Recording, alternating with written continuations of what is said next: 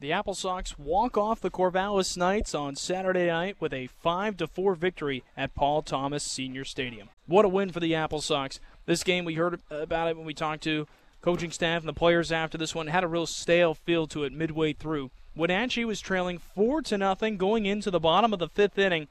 And what we all kind of agreed upon was the turning point in this game came, in fact, in the top of the fifth inning. 4 to nothing at the time after an RBI single by Corvallis catcher Luca DiPaolo. He would go to second on a throwing error. It was a push bunt put over to the first base side. The throw toward first was not in time. DiPaolo reached base. The throw went into the Corvallis dugout and allowed a run to score and DiPaolo to go to second.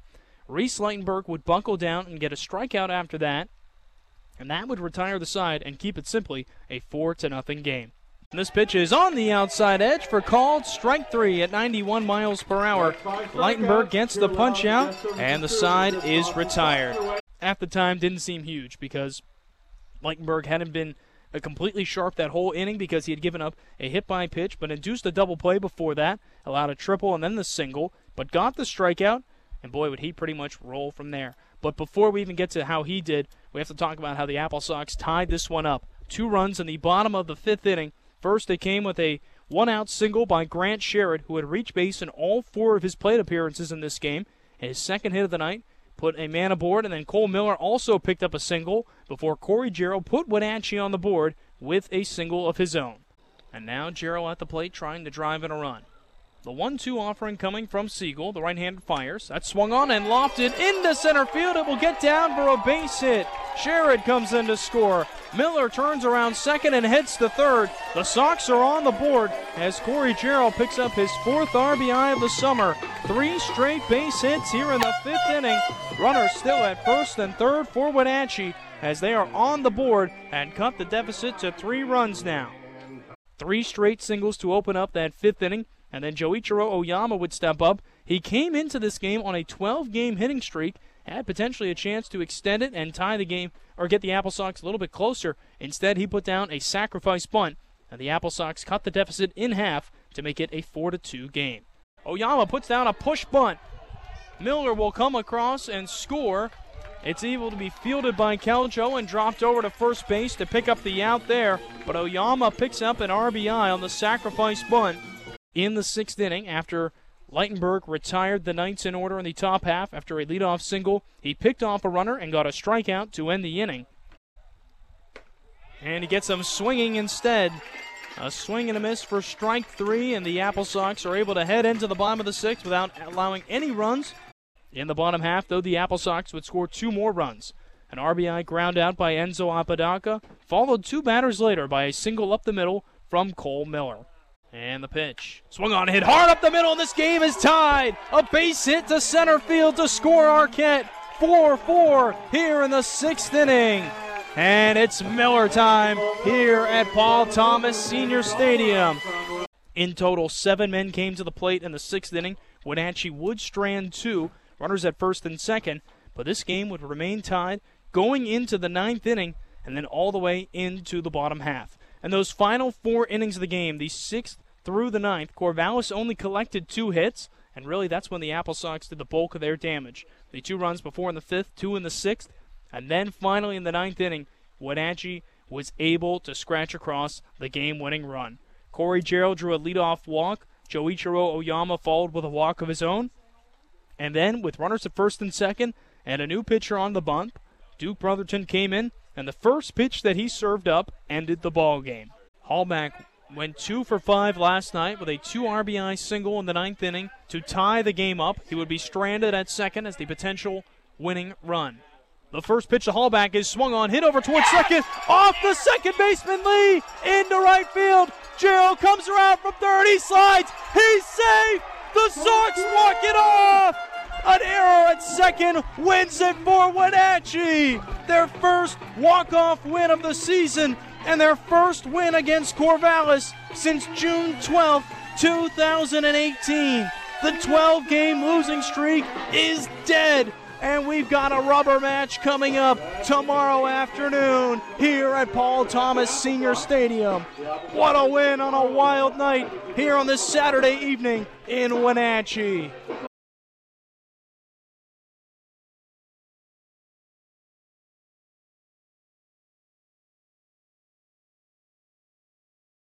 Matt Halbach hit a very hard hit ball right over toward the second baseman, Mason Lee. It hit off of his glove and went into shallow right field and allowed Gerald to score the winning run from second base. So Wenatchee picks up a 5 to 4 win, the second game of the series between them and the Corvallis Knights, and the Apple Sox have a chance to play and take the series on Sunday afternoon at 1:05 p.m. when they will face the Knights in the rubber match. A heck of a series so far. The first game on Friday night, the Apple Sox lost in 10 innings, but they have a chance this time now to make up for that with a series victory by winning on Sunday. And we're joined first by the man who helped us get to that point. It was Reese Ligtenberg. Five innings of relief. And Reese, this is the second time you've done this this season. You told me a few weeks back in Edmonton you actually kind of like coming on in relief a little bit more. What was your mentality coming out in this one, knowing you just kind of had to hold Corvallis at bay tonight? Uh, I just wanted to come in and uh, keep the team in the game and just get quick outs so then I could get the team in the dugout to hit and have them in the dugout for as long as they can and get those runs like they did for me early. And then I just try to keep them in the game and then get them to the end, and then we got it done in the ninth. Explain to me, you've told me before, but explain to fans who haven't heard, what is it you like about relieving so much? In a situation like this, you get an opportunity to come in and make a difference, and what, what about this do you enjoy so much? I just like to keep, when I come in, I just like to compete, and I get to come in in spots like this where the game's close and we have a chance to win. And I just like to keep the team in the game and try to do what I can to help my team win. You had one run given up in that fifth inning, your first inning of work, in which you allowed the, the one single to come in after the, the triple before that, yeah. but you buckled down after that. What was your mindset? It felt like that strikeout to end the fifth inning was gigantic for you. Do you think that was kind of a turning point of knowing, you know, I'm going to limit this a little bit here to see what we can do, and, and I'm just going to try and make the best of a situation that hasn't started out the way I've wanted? Yeah, I just after that inning, my mentality was just to attack the leadoff hitter and get him out because he's the most important hitter of the inning. And after that, I just wanted to keep pounding the zone, get ahead in counts, and then get quick outs too. Awesome.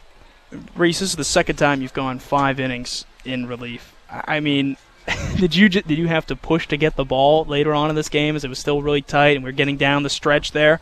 Did you have to kind of fight to get the baseball? Uh, no, I actually felt really good. I was making sure I was stretching and doing all that in between innings and keeping my body loose. So when I got out there, got my five warm up pitches, and I was feeling good to go for the first batter. And what's that like as the team's you know battling down the stretch, are getting a little bit closer, and you're kind of are you getting more and more excited? You were pitching with more emotion as yeah. the team was drawing back. Yeah, we just made some really good plays out in the field, and I was getting a little adrenaline rush just watching my team go out there and make really good plays for me. So it gives me a lot of energy and it's exciting just to go out there with these guys and be in the same same team with them. It's got to be a little strange for you after an emotional one like this. You got to sit down and relax a little bit tomorrow. Yeah. Are you still gonna be as fired up in the dugout? Yeah, I'm gonna make sure to bring energy. We got a big game tomorrow. Let's we want to take a series from Corvallis, get some momentum going to the next series because that'll be a big one too. So. And yes, it will be. Awesome. Well, Reese, thank you for joining us, and heck of an outing here yeah. tonight. Thanks thank for, you. That was Reese Ligtenberg joining us, and now we're going to chat with Matt Halbach, who was able to. I, I can't really call it a base hit. You can call it driving in the winning run, though. That's what Matt Halbach did, making contact on the first pitch of his at bat start calling you Matty Ice the way you've been the last couple days, batting with these pressure situations. What's going on? How do you slow everything down? Because last night you had the two RBI uh, game tying single in the ninth. Tonight, similar spot. This time Corvallis was ready, but the ball still found its way into the outfield. Take me through how you slow things down in these types of situations. Yeah, I mean, I've been in a lot of these situations where uh, the pressure's on the line, so I have a, a good amount of experience, and it really just comes down to being confident and trusting your work and just treating like any other bat, uh, which is what I did, and stuck with my approach, and uh, good things happen.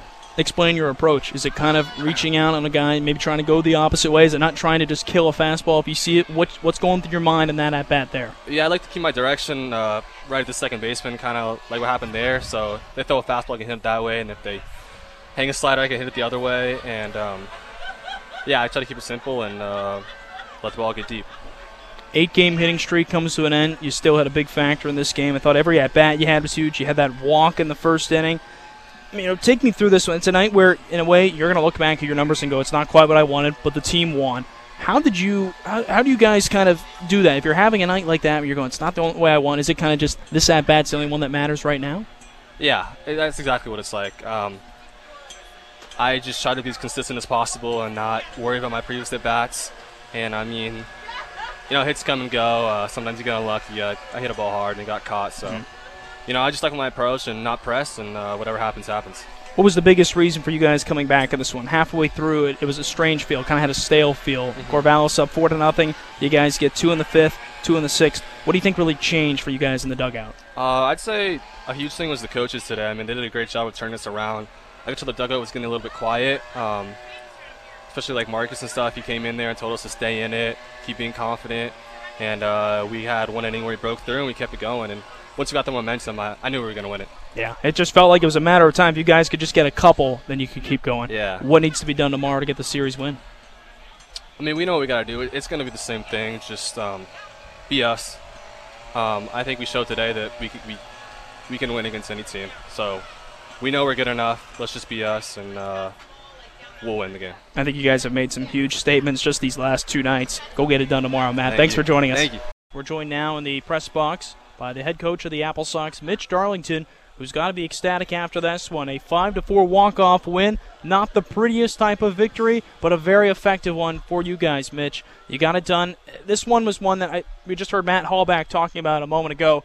It kind of felt stale through the mid parts of this game. Something changed down the stretch, and it began with that two run fifth and then two more runs in the sixth inning. Explain to me what changed for this team. Yeah, I uh, I, I, was feeling the same way. Um, you know, about through the fourth inning or so, when Riley was kind of finishing up there, it just seemed stagnant, it seemed dead. Um, and I think that inning where we got a big hit from Corey Gerald, got a guy to third, and then got a big hit from Cole Miller. Joe gets down a, a, safety squeeze and scores our second run, and things just kind of slowly turned. They kind of led us back into the game there, and um, the guys just kind of, our dugout kind of got rolling, and, and the momentum just switched. I, I really can't explain it, to be honest with you.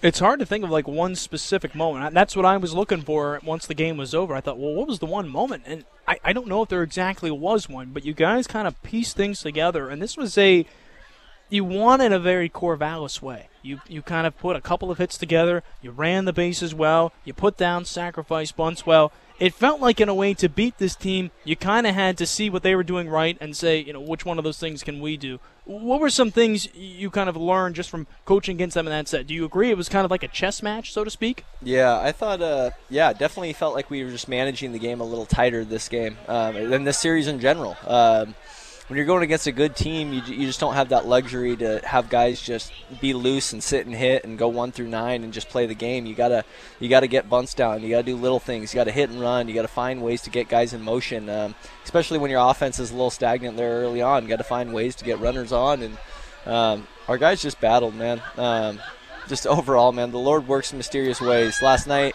uh, you would not have wanted to be my wife on that drive home back to Chelan. I mean, I just I, we were going through every situation of what we did wrong and what I could have done, and um, it just felt like we last night let them off the hook, and um, uh, just it was just uh, everybody in the dugout, everyone today. Just it still felt like almost like a hangover from last night. We just kind of had a gross feeling in our stomachs of God, we had them right where we wanted them with a chance to go win that game, and, and we just we flat out just let them off the hook. And um, and tonight it was kind of a reverse of that. It felt like they had us, and um, and then we kind of just stormed back and found a way to get a win. I guess if we had to pick a turning point, and I said it to Reese when he joined me before, I thought maybe it was his strikeout to end the fifth inning, giving up an RBI single that allowed uh, DiPaolo to reach base, that scored a run. He went to second on a throwing error after that single. Things could have gotten really bad at that point, could have really spiraled out of control. Four to nothing at that point. Instead, he strikes out the last hitter. We go to the bottom of the fifth. You get two, you get two more, and then you get the game winner in the ninth. How how huge was Ligtenberg for you in this one? Because he had a rough first inning, but he went four scoreless after that for a five inning effort. Yeah, he uh, he's one of the quietest kids, but that dude is a flat out competitor. Um, what a, what a night for him. Um, uh, just uh, like you said, an unsung hero. I mean, uh, Matt Matt Halbach's going to get a lot of the credit here, and they're going to remember him for the walk off hit. But Reese, man, coming in and just grinding through those innings and just kept throwing up zeros for us. Um, man, man, what a what a performance by him. This wasn't the type of night for you guys where offensively you just went out and you know you finished with seven hits, you're out hit which usually that hasn't led to victories when you guys get out hit. But you were kind of pesky. You drew some walks and you put down bunts as well, which again, that's something Corvallis is notorious for. So you've been able to do that as well. Talk to me about how it was kind of a different night for you at the plate. What kind of things were you preaching? Any type of different approaches to some of your plates? Because to your players, because it's not too often that Matt Halbach and Joichiro Oyama go a combined 0 for 7 and the Apple Sox win. So something had to change tonight. Yeah, yeah. I think. uh, I mean, honestly, a lot of this is just we're figuring out who we are as a lineup. Um, and, and we're adapting. Uh, I think uh, you know the best lineups, the best teams, they adapt and change. They aren't stuck in their ways. They don't do the same thing over and over again. So, like I said before, you know when when when you're not hitting it and you're not hitting doubles and scoring guys from first and uh, running balls out of the yard, you got you still got to find a way to get runs up. And uh, and a credit to our lineup is that we can score in a lot of different ways. We have guys that can that can swing it, but um, I mean, a guy like Joe, for example, one of the hottest hitters in the league. I think he laid down two bunts, or I know one at least for sure tonight, and, and just had unselfish at bats all night. Um, and that's what it takes. That's what it takes to have a good ball club. You set up a rubber match tomorrow, a chance to take two or three against the Corvallis Knights. Home field dominance has been something you've been preaching from the beginning after winning each of the first uh, four, five of the first six games at home instead. But you guys have been preaching that importance of taking care of business at home what has to be done tomorrow to win this series. Yeah, yeah. Uh, bringing that same energy from tonight. Um, you know, we got Davis Spencer on the bump tomorrow. It'll be his first start of the season, um, and I know our guys love to play behind him. He he brings a lot of energy himself. So. Um, just uh, just going out there and, and, finding a way to win a game. Uh, you know, just you got to go take it. Nothing's given in this league, so got to go find a way to just get it done. Well, Mitch, thank you for joining us. Go get it done tomorrow. Awesome. Thank you, Joel. Prior to Saturday's game, I had a chance to catch up with Apple Sox Southpaw Connor Wilson. Give a listen. I'm Joel Norman, and we're joined by Apple Sox pitcher Connor Wilson, who a couple days ago had a really good outing out of the bullpen. And Connor, let's start by talking about that.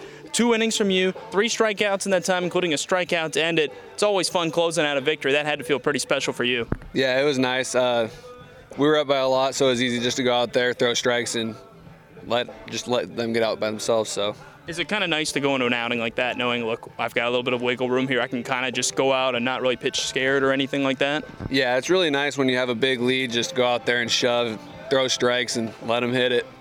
Let's talk about that. You know, it's it's nice for you to get into that type of outing. It's been nice for you being with the Sox this year. You had a busy summer last year. I don't know how many fans here realize. I'm sure people from Chelan know that, but you had a busy year. You played with three different teams in and outside of the West Coast League last summer. What does it mean having a little bit more stability this time of the year, just being with the Apple Sox since the beginning of the season until now?